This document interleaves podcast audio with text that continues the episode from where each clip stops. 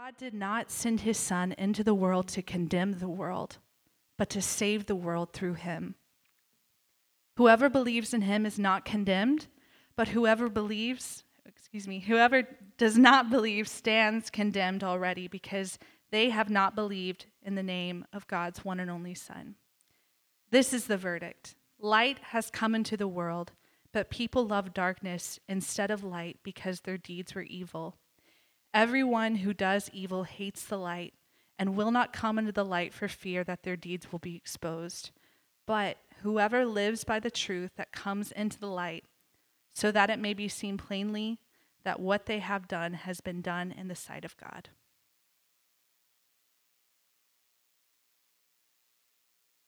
Thank you. Thank you, Allison, for reading our scripture tonight. Thank you, Ben, for leading us in worship. Thank you, um, Emily, for leading us in the confession. We probably could have stopped at the confession. That could be the sermon for the night. Uh, we could just all go home and, and think about that and meditate on that, those words. Um, just thank you. Each week here, I don't know if you realize this or not, but a lot of the confessions are written uh, by the people here in our church. And so uh, Drew uh, Melton heads that up, and, and he writes many of them, but many of the people in our congregation write them. And I think it was last week, Robin Hansel uh, wrote one that Mary Stuckey read, and, and this week, hearing from Emily. Just grateful for the voices, the multiple voices that lead us here in our church.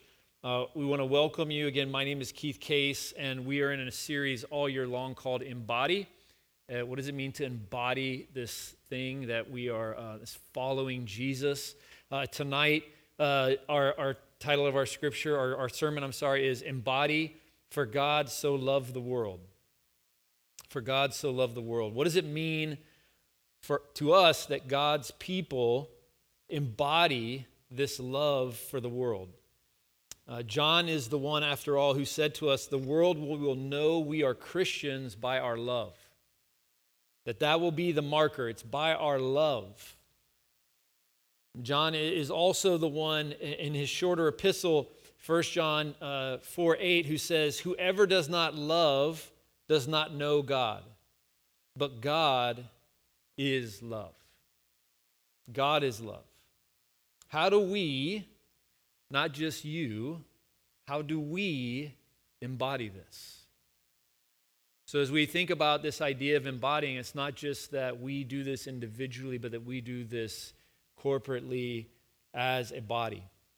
Uh, we're also in the season of Lent, which the season of Lent, the way we've kind of paraphrased is that return back to the dust uh, like we celebrate on Ash Wednesday when we put the, the, the ashes on the forehead. It's that return journey uh, back to the dirt, um, which tonight, as we look at this embodying uh, God's love for the world, is going to give us a path. Uh, strangely, as we come to our text in the Gospel of John, we find that Jesus, instead of looking like he's going down, is actually being lifted up. Um, he is being lifted up and maybe a little bit of a bizarre twist here in the direction we thought we were going, but when we see what it is actually about, he truly is leading us to the dirt, and he truly is leading us in this way of embodying love. Um, my family and I, since COVID hit, we have found refuge at the beach. That is the place where we visit all the time. We go there pretty much every day if we can. And lately, we've been going uh, to Clark Beach, uh, right behind the Estee Lauder House. Everybody know where that is, the big white wall there. And uh, because of some of the cold fronts and different things that have come through, the waves have actually created this thin, long pool right there by the water. And my kids love it there especially uh, Watson and our six year old, because they can jump in the water right there. They can swim around, and uh, everything's cool right there. You know, they love it. And so for us, we have uh, five kids, and my parents are here visiting. I think they're, they're in the balcony holding it down, back row. True fashion right there, amazing. Uh, they're up in the balcony. And so for us, it's like a nomadic tribe when we go to the beach. You know, we have to have all the water, we have to have the drinks, the food, the sunscreen, uh, the towels. We have a tent now. My parents gave us this tent because they know of the nomadic lifestyle we live. And, you know, we got to protect the kids from the sun. And so we get all this stuff there, plus surfboards and boogie boards, right? And so we're like carrying and chairs. We look crazy coming down the beach. And we get there to the beach, we set everything up, we have our food, everything. The kids are uh, playing, Harper, Maddie are surfing, and Lily and Watson are down in the water. And myself, my mom, my dad, my uh, Amy and I were all under the tent there in the chairs, finally relaxing. And my mom says to my dad, "Hey, go take a picture of Watson. He's so cute." That's our little three-year-old. So she, my dad gets up. He's like, "Oh God, you know, I got to go down to the water." So he goes down to the water, to take a picture, and then when he's down there, my kids ask him the question. The question that they always ask me when we go to the beach. See, it's not just enough to go to the beach and be an observer. They do ask that, right? They say things like, Dad, watch this. Dad, watch this. Mom, watch this. They do ask for things like drinks and foods. They let their needs be known. But there's this one need that, for me personally, is the most, it takes the most energy of all. And that is when they say, Dad, come get with us in the water. They want me to come into the water. And some of the times it's pretty cold. You know, it is like the month of uh, March right now, right? And like in February and January, we're going to be. And some of the times it's super cold. And my kids go in anyway, they don't care. And so I would do like the feet in thing. And what would they say? Was that enough? No, no, no. What would they say? All the way in, Dad all the way in. So it wasn't even like I could just get up to my neck. I had to go under the water. To them, that was finally the moment that I had arrived, that I was with them. As John unpacks this story about who this God is, something that we celebrate at Christmas it is the God who goes all the way in, into the world, into the water. He gets in with us all the way to the highest heights, to the lowest lows, to the depths. This is the God that John wants us to know about. But this is the God who is engaged in relationship at all levels.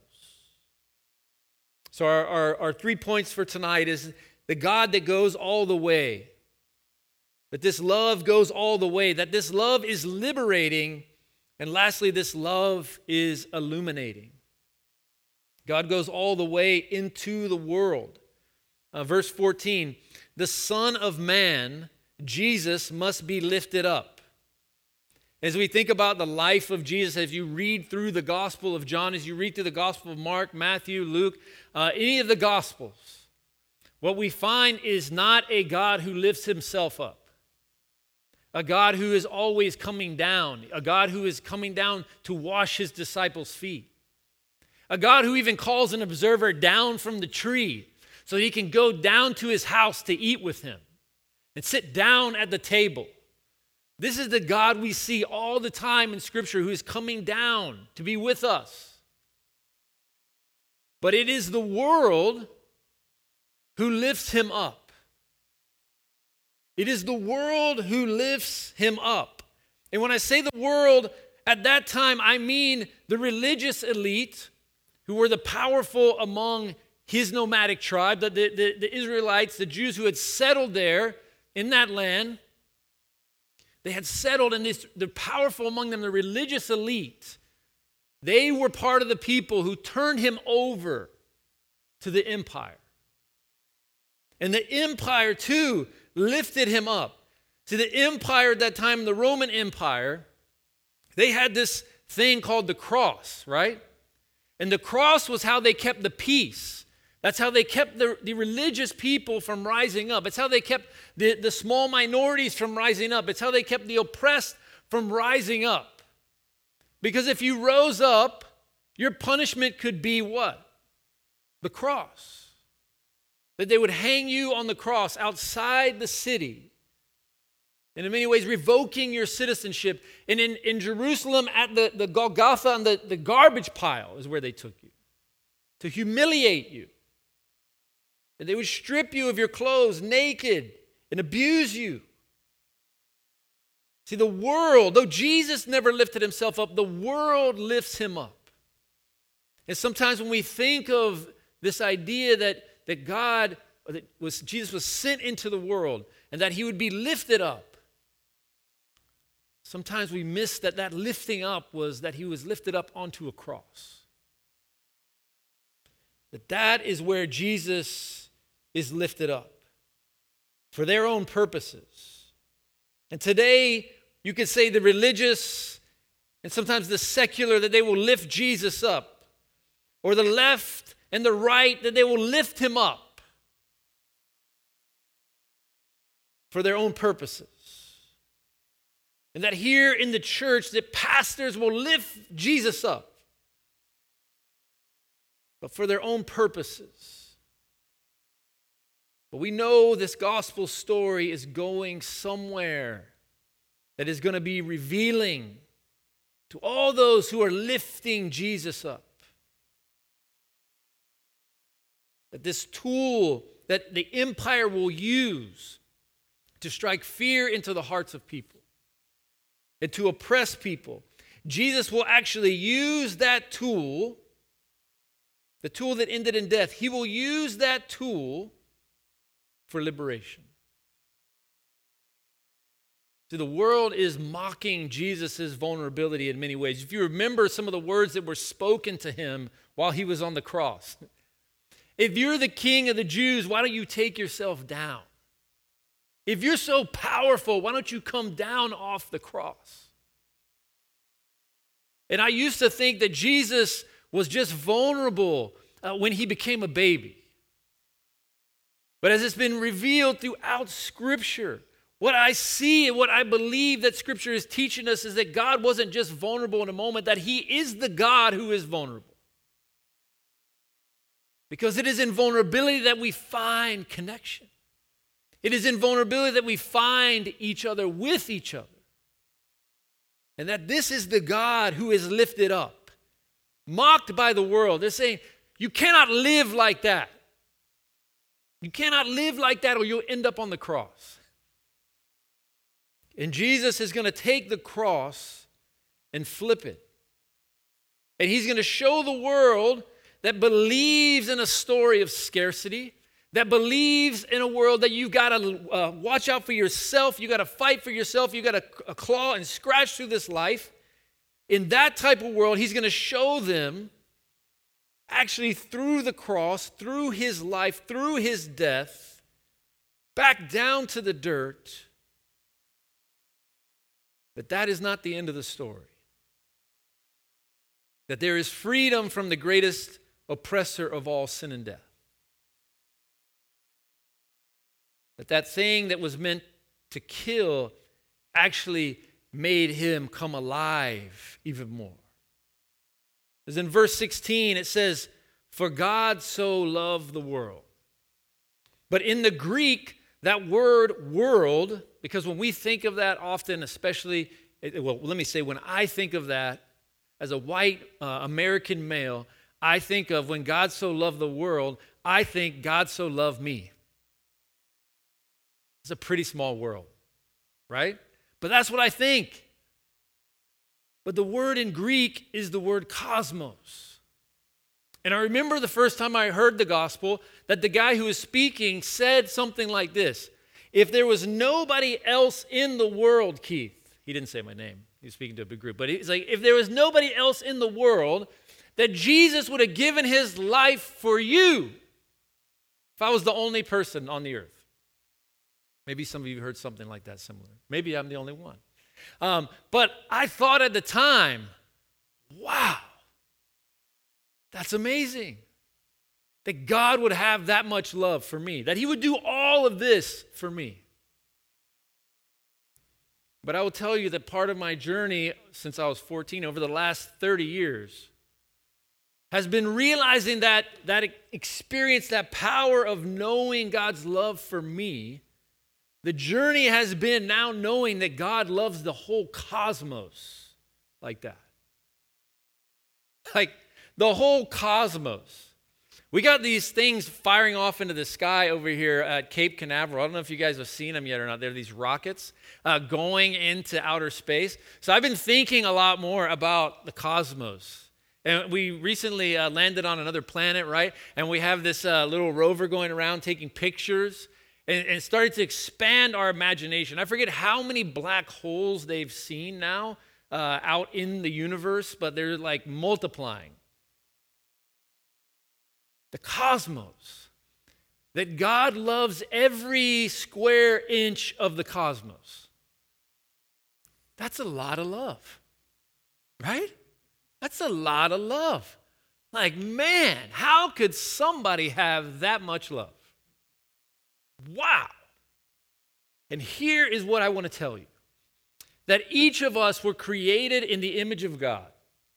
And part of being created in the image of God, the God who is love, John tells us that too, remember, is that God is inviting us to love like he loves. That God is inviting us not just to love ourselves, which we talk about here a lot as a very healthy process, maturing thing to do. It is a needed thing. But that we are also called to love the cosmos, to love the world. And I want to tell you that your heart is big enough to do that. Uh, we believe in a God who is a creator. We believe in a God who is an artist. And when God uh, created us as art, he also uh, put it in us this ability to create. If you don't believe me, join the Artist Way. Hopefully, uh, this summer it may be running again. Uh, and, and you will learn in that class about the journey of what does it mean to be an artist. That in us, there is this fire, this passion, this engine, if you will. That when we care for it, it creates. And if we can always create, if we can always be making, what we realize is that there is not a world of scarcity, but there is a world of abundance.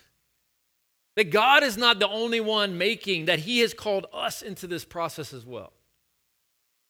So, like Paradise Hymns has written music, and they've written some really good music, but there's actually more music that can be made. They haven't made all the music that they can make. And Emily, actually, out of paradise, she's been writing more music. And, and Emily may inspire others to write more music. And so, what happens, you see that the inspiration starts going out and more music is made.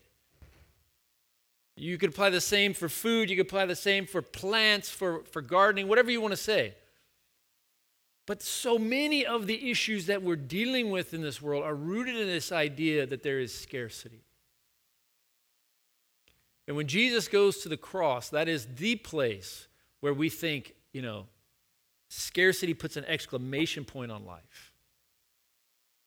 And Jesus upends it. He upends it and teaches us that God not only loves us in this room, but He loves the cosmos. He loves the cosmos, that there is enough love for that. And that He created in us that ability to love the cosmos. Now, in the uh, world's terms, I have crossed over uh, to the second half of life. I am 44. And um, 44. uh, still learning how to count there. I said 33. 44. Um, and uh, when you get to that halfway point, you start thinking about life a little differently. I know most of you here are, you know, on the other side of that.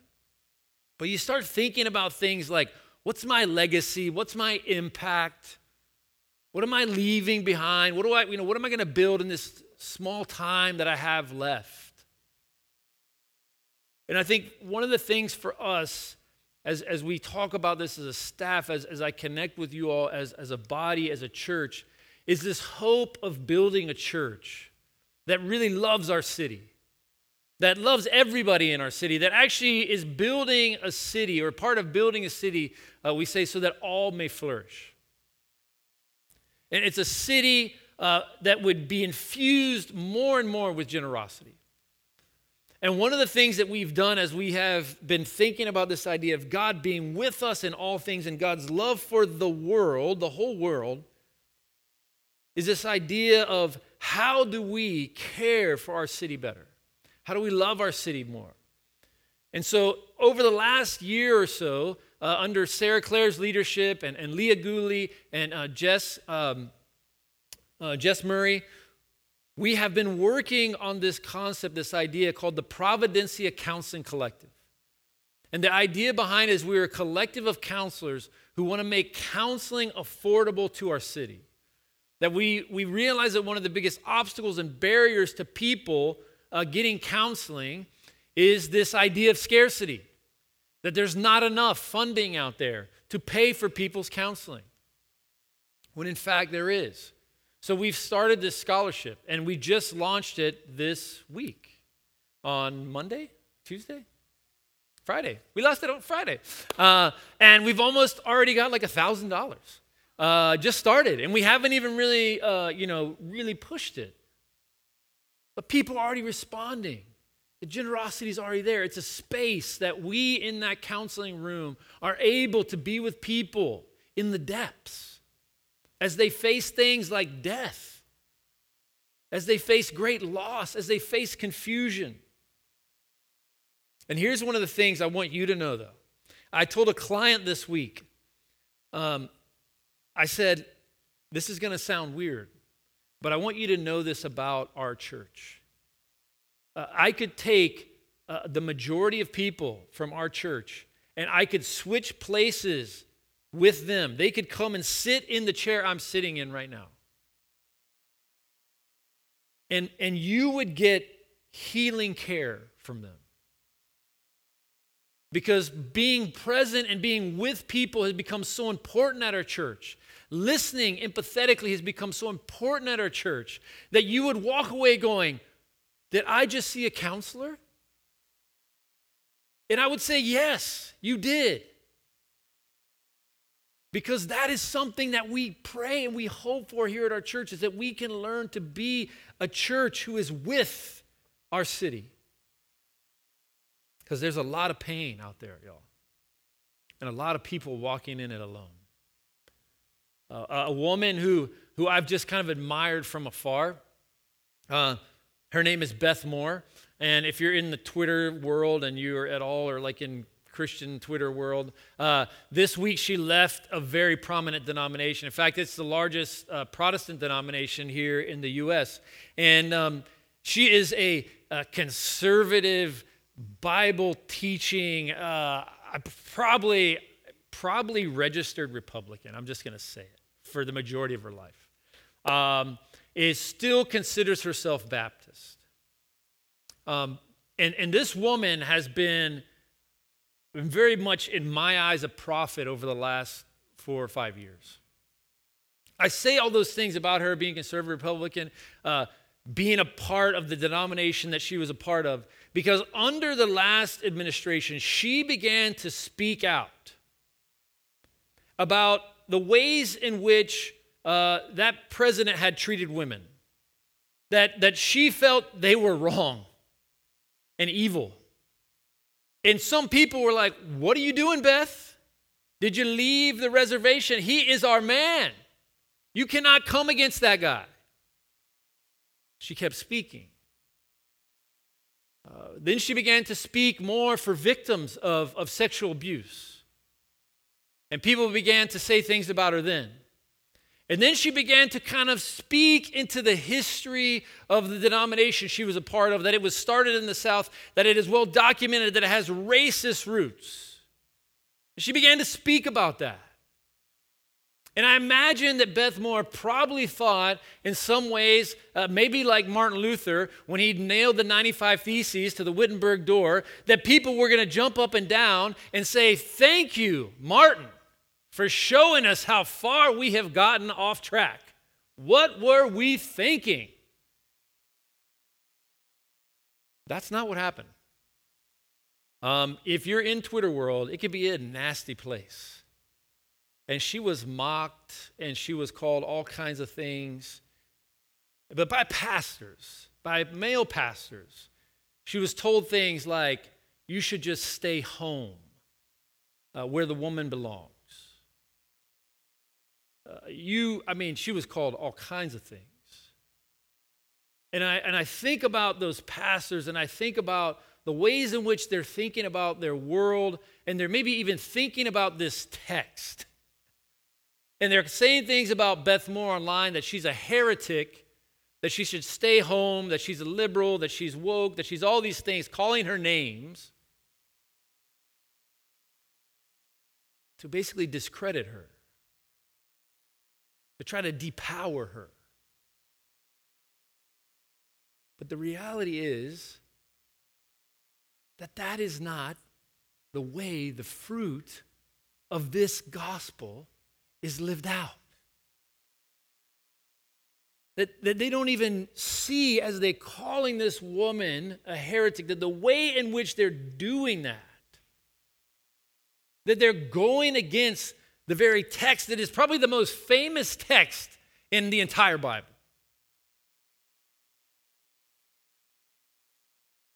For God so loved the cosmos that they have forgotten about the love of God that leads us to the way of the cross, not back to the empire not back to Egypt. See, that verse, verse there where it says that uh, Jesus must be lifted up, like Moses lifted up the serpent in the desert. The people uh, had been set free from their slavery in Egypt. They had gone across the sea, they're out in the desert on their way to the promised land, and they're saying to Moses, Hey, dude, and to God, Hey, dude, did you bring us out here to let us die? We just want to go back to Egypt.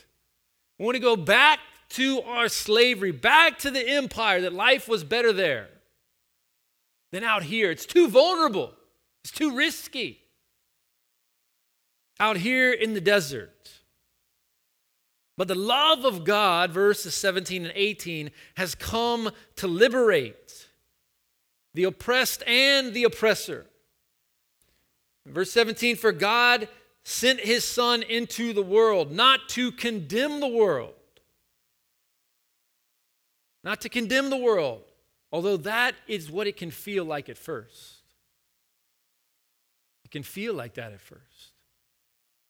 When you begin to be called out on things like, as a white Christian male in America, uh, that I have really bought into nationalism or that, that my race, that I have used my race as a privilege to up myself in society without caring at all.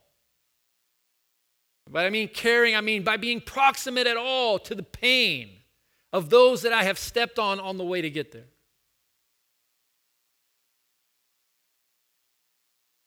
It can be painful to look those things in the eye.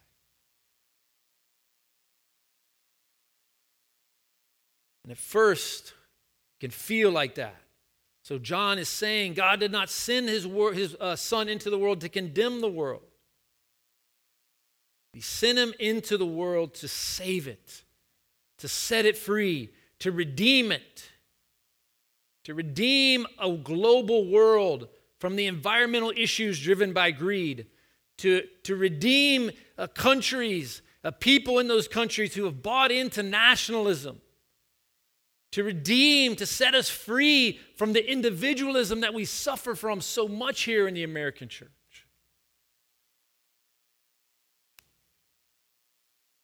See, as we face all those things, there is a God, as Emily reminded us, and as Allison reminded us in her prayer that almost turned into a sermon. I almost gave her the microphone. Like, she's ready. She's ready to go right now. Um, that there's a God who loves us through the liberation. Verse 18 Whoever believes in him The word believe is really to entrust or to follow. And going back to that, that picture of Moses leading the people, did they believe in Moses to lead them through the sea, to lead them through the desert, and to get them to the promised land? And we're asking the same question about Jesus. Do you believe in Jesus that he'll lead you from your life of slavery? That he'll lead us as a body from our life of slavery through redemption, through the desert, into the promised land? Do we believe that? You know, John will go on to say uh, later in this gospel uh, whoever um, believes in the truth or continue in the truth, and the truth will set you free. The truth will set you free. That's like a, a famous verse that many people have heard. But in the Greek, again, it says to continue in the truth. It's not a one time deal. It's a continuing in the truth. It's a continuing of peeling back the layers, of looking at things. Things that will feel condemning. But God is saying, I have come to liberate you and I have the power to do it. It can feel overwhelming facing many of the things that we have faced as a, in our society, especially as the church. But Jesus' promise is that he has the power. He has the power to see us through it. And lastly, that this love is illuminating. This love is illuminating. Verses 20 and 21.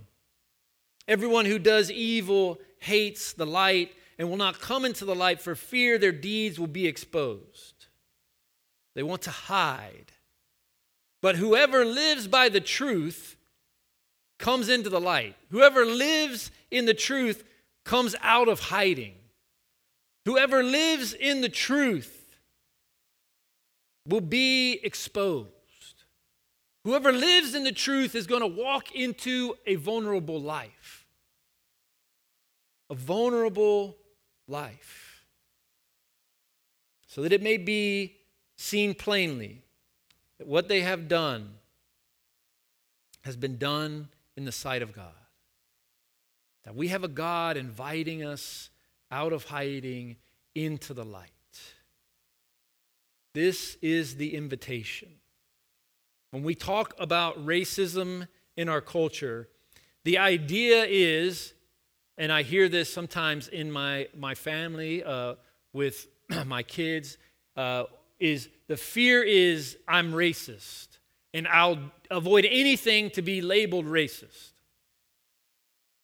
It's kind of like when, when uh, my kids came home and talked to me about cigarette smoking.